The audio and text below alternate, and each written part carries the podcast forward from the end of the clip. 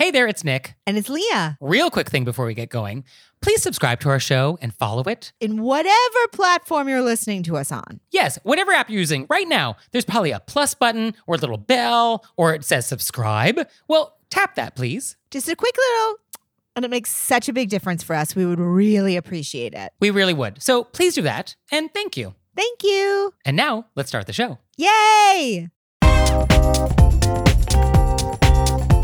Everybody, it's Nick Leighton. And it's Leah Bonnema. And we got so many great questions from you all in the wilderness Ow!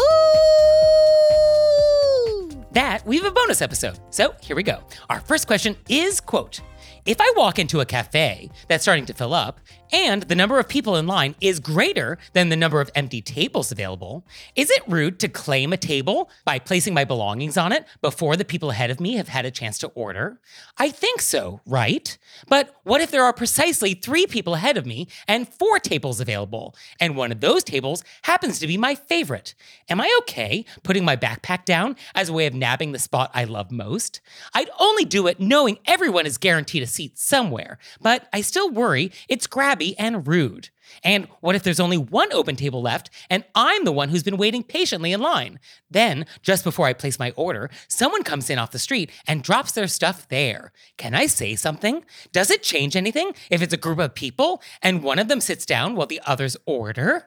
I mean, that just sounds like a Leah Bonnema panic attack. There's a lot happening in this question. So like, much. There's a lot of different. It's a fractal.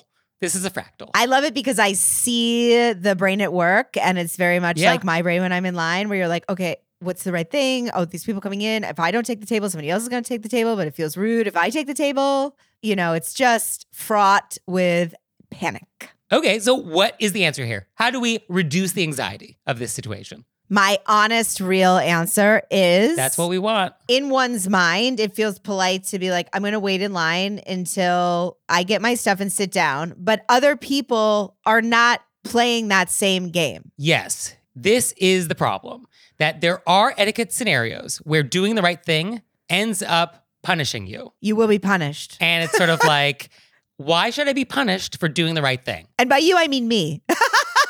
No, I, anybody who's trying to do the polite thing. Like, actually, related example, I was just in a coffee shop this morning and I held the door open for someone so that they could walk in and not have it slam in their face.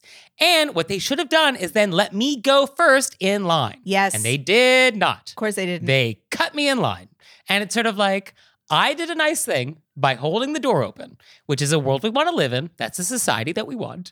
And instead of reinforcing that behavior, you have done wrong. And next time I'm going to think twice. Well, I'm probably not. But like, I would want to think twice and be like, oh, are you a bad person? Are you going to cut me in line if I hold this door open for you? And so this is similar. This is a similar situation. It is. And I see it. You wait in line politely, and then somebody comes in, hasn't waited in line, puts their stuff down on the table. You lose the last table, even though you were waiting and trying to be polite. And that's just, in this scenario, I feel like that's just how it's going to happen. And so you're going to have to instead go in, drop your stuff on the table, and get in line. Yeah, I mean, Or be fine with losing the table. I mean, I feel like the official etiquette rule should be you only take a table when you need the table, which is when you have your food. And you shouldn't hold a table when you're not eating. I feel like it would be nice if we could all come to an agreement on this. I agree 100%. Because if we did it that way, there probably would be enough tables for everybody. And like waiting times would be fairly minimal. I agree. I'm also the person who's been waiting in line politely and not taking tables and then constantly losing tables and then being like, oh no, it's okay. I'm going to stand in the corner with my plate and my computer and my phone and my drink and just wait. And then people sit at tables for hours and you're like, why am I following all the rules? Yeah, no, why am I following all the rules? Yeah, no, I, I get that sentiment. And it does feel so disheartening because you want there to be some reward for being a good etiquette person. And sometimes there's not, other than just your own satisfaction that you are still doing a good thing. This was an emotional crisis I reached this week. Uh, for Oh. I'm so glad we got this question because this week I had this come up in multiple different scenarios. okay. where every time I did what I thought was the polite thing, and every time it was actually used against me. oh, Um, I don't care for that. Me neither. And so I was like, Oh. I guess we're now going to Never do the right thing ever? start being a rule breaker. Oh. But then I also love being nice. Yeah, I think you gotta play the long game when it comes to etiquette. And just know that in the end, when we take stock of it all, that being a good, considerate, and mindful person is still in everybody's best interest. I agree with that. I would like Right? to I rebel against it. I do agree with that. I personally, if I get a place and waiting in line, I will wait until I have my stuff to sit down. But if I am coming in with somebody else, I don't have a problem with them sitting down and then me go getting their order. That does feel different somehow. Although, if the idea is that we should not be holding seats when they're not being actively used for eating, the fact that there's a warm body doing that doesn't really make a difference. Like, if it's a coat or a person, like, we're still not using the table for its intended purpose. Mm, it does feel different to me. No, I agree. It totally feels different. Absolutely. But I'm just saying, like, if we think of why we don't want to do that, which is like, oh, we're just taking up a table, not using it, like the fact that a person is there, like, that doesn't change that fact. it sort of feels to me like a movie theater. Like you go in, and this is if the seats are not assigned. You go in and you get your seats with your friend, and then one of the person goes out and gets the popcorn. Yes, I think Miss Manners says you can save a seat, but not a swath. So I feel like there is a degree. Like a seat is fine, but once it becomes multiple seats and now we're taking a whole row and you're the first to arrive and people haven't even left their house yet, like there is some continuum upon which it is too far. And I guess this is up for grabs where exactly these points should lie. But I think there is sort of a difference between one seat and 50 seats. Agreed. And then I think also, say we're in a busy cafe and we walk in and we see there's one empty seat and then there's a person who's ordered who like obviously has their stuff and they're walking over to that table and we beeline to get in front of them. That's too far. Yeah, no, that's rude. Yeah. That's Or very Let's rude. not shove them out of the way. Let's not flip over their tray. we like throw our backpack to land on the Right. table right before them. We're like, got there first. That's an FSR. Fair enough. Now, should you say something? Should you say something? I'm not going to get involved. Yeah, I'm not interested in that. Yeah, I'm. I think we're just gonna let that go. I think we have to accept that that's a part of the, if we choose to wait in line and not claim a seat, it's a possible thing that may happen. Now, one final thought I did have was etiquette is local, and etiquette does require on a group of people to agree on certain rules. And so, if the society within this cafe is such that we agree, claim your table when you want at whatever point you arrive, and that's fine, and everybody agrees that that's the rules inside of this cafe, then it does become fine. Like there have been times where like I was in some situation where like everybody was just cutting in line, and if I just like waited in the queue, like I would actually never get inside. And it's sort of like, well, I guess we're just suspending etiquette rules. But it's like, no, etiquette rules weren't suspended; they were just different in this context. This society of people has decided that we don't wait in lines. That's our etiquette. And so maybe the final thought here is that if it's a cafe where we just save tables first, maybe that's fine then. I also feel now that we're going to list all the reasons why, besides the, me thinking that some people don't know that maybe they came from a society where we're all doing that and they just didn't know, which I always like to imagine that the person's not doing it maliciously. That way it feels Yes, easier. for sure. Is that maybe they had to sit down because they'd been standing for too long? Or I have come into cafes where I was traveling. I had a suitcase, I had a backpack, I had like extra clothes, and I had to put it down before I got in line. I just Okay. you know, you're like, I got to leave this stuff somewhere so I can move my arms. Fair enough. Okay, so uh, I think we covered all of the ways to approach this question, and then some. I think the only thing that we came down really hard on is that we're not going to bring it up if somebody comes in and jumps. Yeah, I, I don't think that's a hill you want to die on. So I think we just let that go. We just let it go and we think they they had no idea and Or they have a good reason for it, or it's not for us to question, and another table will come along, and so we'll just wait. And in the meantime, we'll just text Nick and Leah all about it. and then we will collectively vent against this person. That's what we're here for. Now it's time for Intermezzo. Intermezzo. So this episode is brought to you by Brooklinen. and it's sleep week, which honestly one of my favorite weeks. That's right. And Brooklinen's high quality sheets are the key to getting your best rest this sleep week. And whether or not you sleep hot or cold, you can discover the secret to sweet dreams with one of Brooklinen's six different weaves. And believe it or not, Lee and I have different weave preferences. I'm sure everybody's so shocked.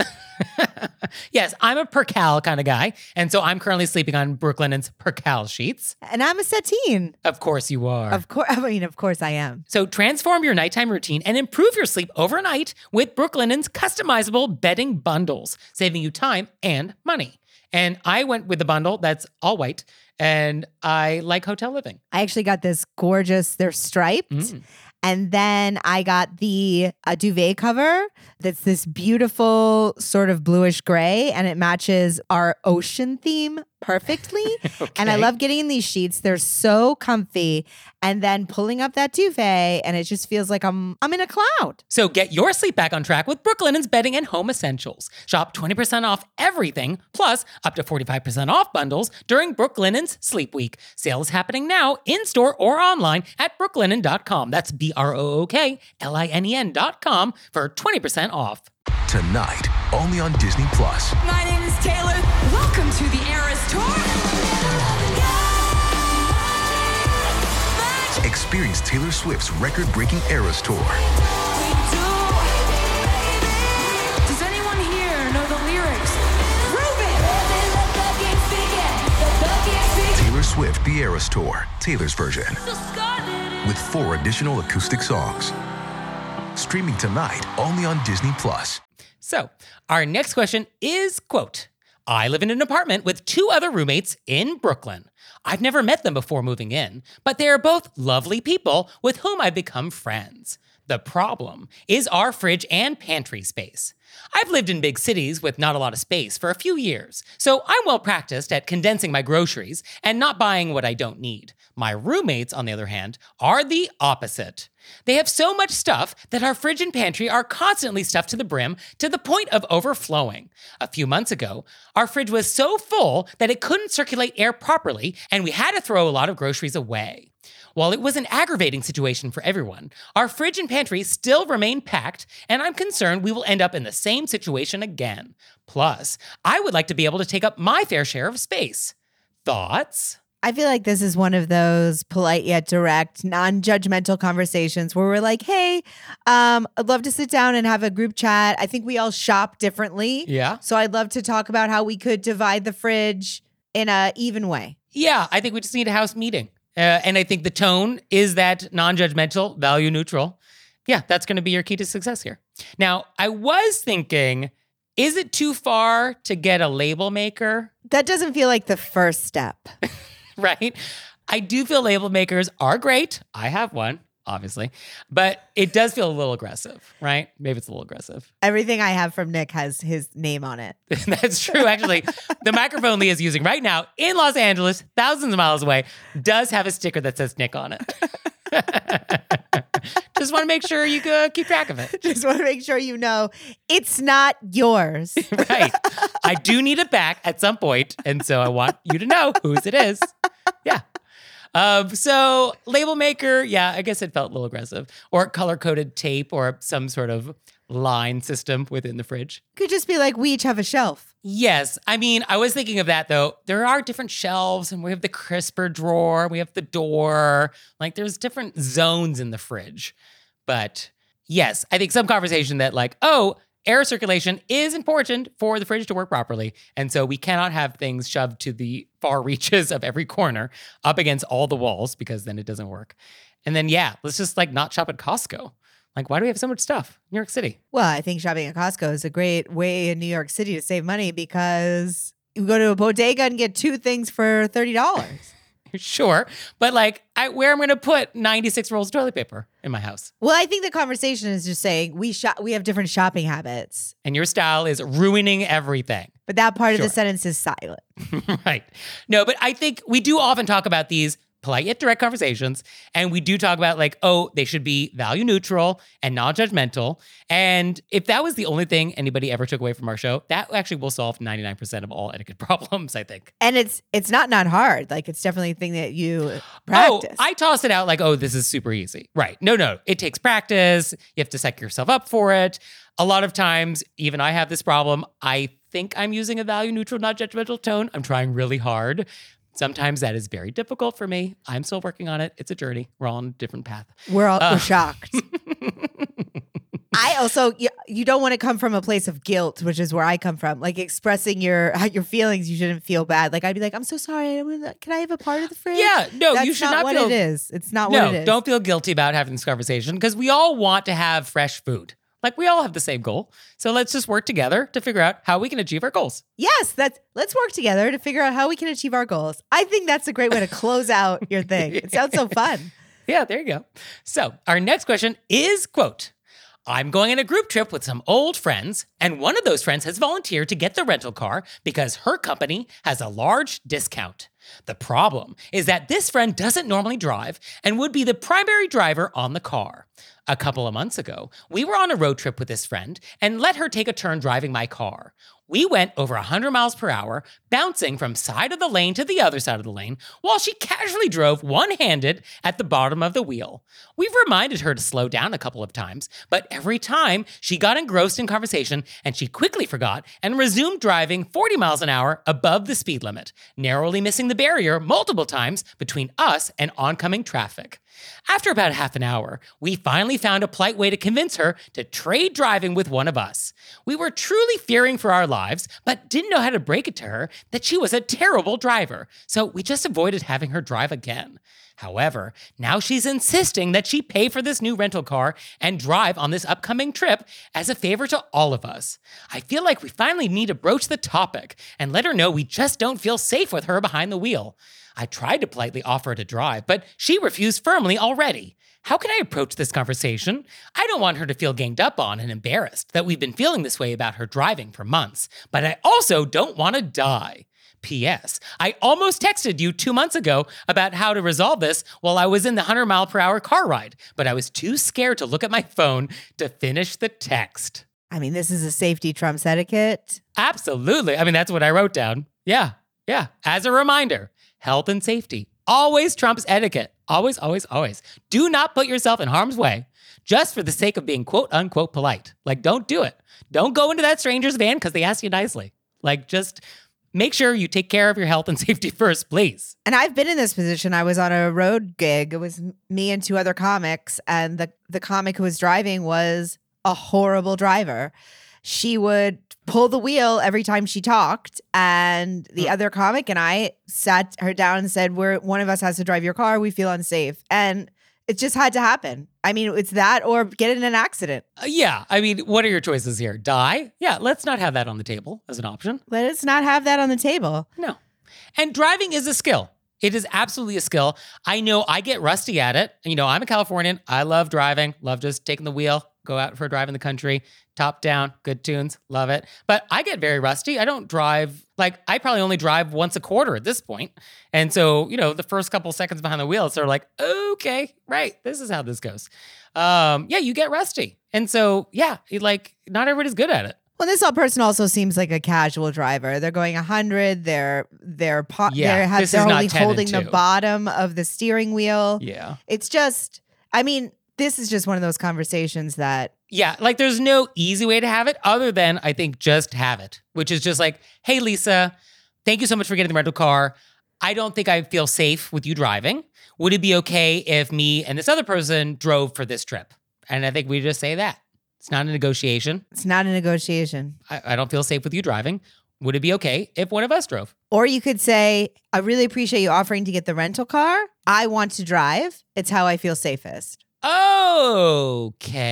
Interesting. I like that at first blush. Yes, I feel safest. Could we have an objection to that? Could Lisa say something? Which is like, oh, the rental discount is only when I'm the driver. Well, then I would say that I'm going to get, then I'm to rent my own car. Okay. I mean, I feel like we do need to just let Lisa know that her driving is unsafe, in our opinion. Yes, I feel like this was another way to walk into it, but I guess right. But I think we're, we're, still going to end gonna there. and we're gonna end there anyway. So Yeah. So I feel like eh, it's just easier to start with that. And I think a one on one conversation, I don't think we need to make it like she walks into a room and all the friends are sitting there in chairs and be like, come in, sit down. Um, and like, I don't think we want that vibe. I think it's more of a, hey, I've been thinking about this upcoming trip. I don't feel safe, et cetera, et cetera. And I think we just like one on one, in person or on the phone kind of conversation. I think that's what we do. I also think that something with driving, it's actually it it feels hurtful to say this to our friend, but and maybe they'll be mad at you for a little bit, but it's actually very dangerous and they should think about their driving. Yeah, oh, that's a good point. Yeah. I mean, you're actually doing them no favors by hiding this information from them because they are clearly not aware of the danger that they're posed to themselves And to other people. and other people. Right. And this person probably drives at other times, not with you, and like not knowing that their driving is a concern to you and other people. Like, this is actually information they should have. And even if it's hurtful, it's it's a danger. Yeah. I mean, I think a little bit of hurt feelings is better than like a serious accident. And I hate feeling like I'm being rude, but that's not rude. You're just being responsible. Yeah. So just as a reminder, health and safety always trumps etiquette. Always. Always, always, always. So, our next question is quote, I have a modest second home in a popular New England beach town. A couple of months ago, my sister's best friend and her husband were looking at hotels for a weekend getaway in the town, which can be quite expensive, and I offered for them to use our house, which they did, and they very much appreciated it. The last time we were at the house, we had turned off the water before leaving since we knew we wouldn't be back for a couple of months. Unfortunately, when these guests turned the water back on, they noticed a leak under the kitchen sink. I insisted several times that they just leave it and enjoy their stay as we were going to be at the house the following week and we would take care of it. The husband, who is a part time contractor, went out and bought a new faucet and fixed it anyway, telling us that it was no problem. I asked multiple times how much it was going to cost and got no response. When we arrived at the house the next week, we found the receipt for the faucet on the counter along with a box it came in. I believe they left it just in case anything went wrong and not as an invoice. My question is do we pay them back the $120 for the faucet? Or do we consider it a wash for the money that was saved for them not getting a hotel, which would have been much more expensive? Of note, they did give us a bottle of wine and a few outfits for our newborn son as a thank you. What are your thoughts? My thoughts are that they were just trying to do something nice as a as a thank you for having them. Yes, my initial thought is, oh, these are great house guests and you should have them back. Yes. Yes. But I was thinking about this this morning because I've been thinking about this the last couple days. I was like, is it that? Is that all it is? Is there anything else? And it did bother me that we did ask, oh, how much do I owe you for the sink? And you didn't respond at all. I don't like that because now you've made me wonder, and I don't want to wonder. I wanted you just to say, no, no, don't worry about it.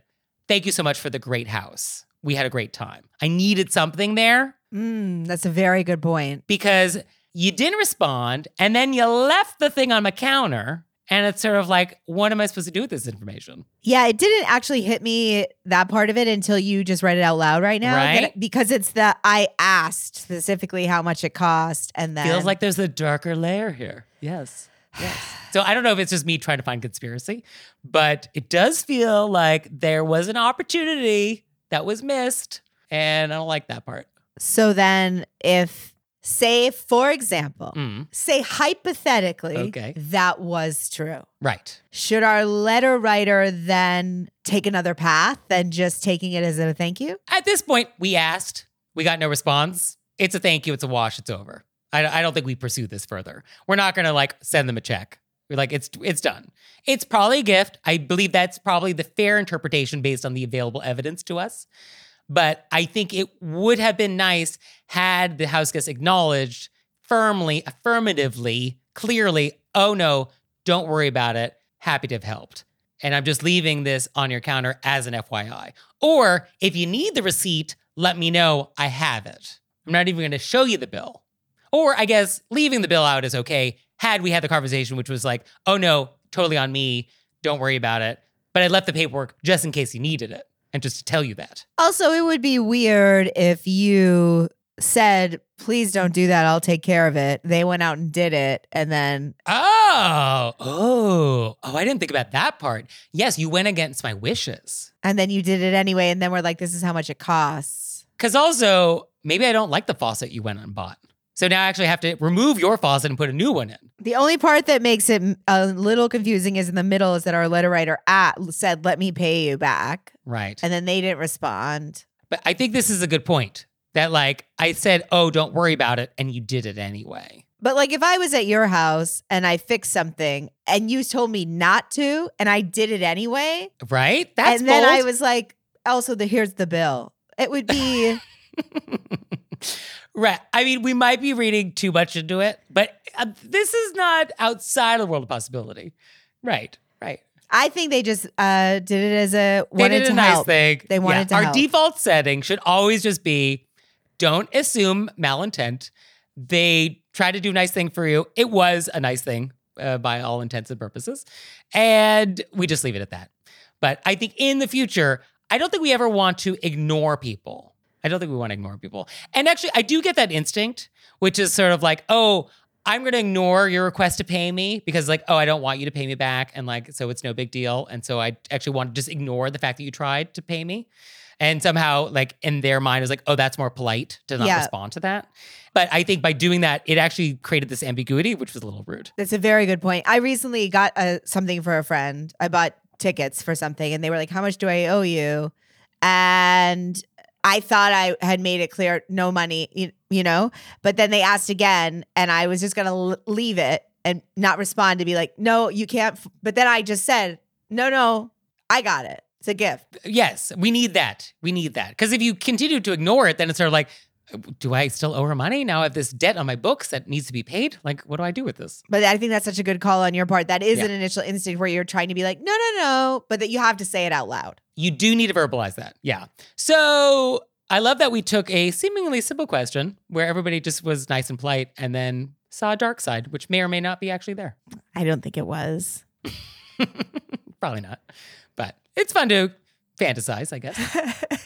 That's Nick's fantasy malintent. right. Unfortunately, that's often my reality. But our next thing is a bonkers, Bonkers! which is your opportunity to share a bonkers etiquette story, something that's bonkers. And let me tell you, these are the highlight of my inbox. I'll be like in line somewhere, I'll be on the subway, and one will pop up on my phone, and they're just so delightful. Like, I love it. So, if you have a bonkers etiquette story for us, please send them in. We love them. We will be sharing them with everybody. So, here is one quote, I was training to run a marathon and told a friend that I was running it on a certain date. And she said, Really? That doesn't work for me. Can you run it the following week so I can come and cheer you on? It was a marathon. So, no, I was not going to run 26.2 miles on a date that suited her. Needless to say, she didn't show up on race day, and I didn't talk to her for a while after that. Can you run a marathon by yourself on the own day? So I, the person standing on the sidelines who has nothing to me. do with it. What? What?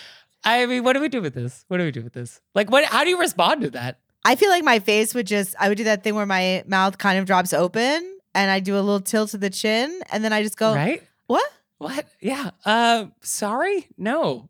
So, I love this. I would love to imagine the amount of things this person has asked people to reschedule that has nothing to do with them. Um, actually, your New Year's Eve party not going to work for me this year. So, can you just move that a couple days? Either way, one or two days is fine. I imagine they do it with like monu. You know, I want to go to this place, but I'm hoping they could like move Disney World because I don't want to fly and I'd like to go somewhere I can drive to. Yeah, the weather in Rome in July is just too hot. Can we move the Coliseum? Would that be possible? Could we just move it?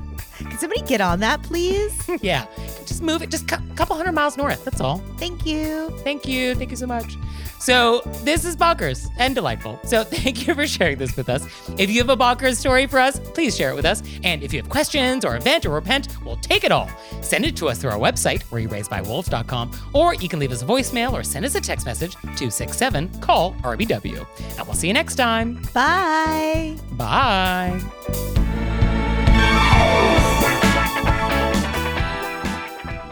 Oh, Leah, one more thing. What? Have you signed up for Patreon yet? I have. Me too. You out there, have you signed up for Patreon yet? No? Well, go to our website, wereyouRaisedbywolves.com, click on monthly membership, check it out, because we would really appreciate it if you'd support our show. We love your support. We would. So please do that, and we'll see you next time. Bye. Bye.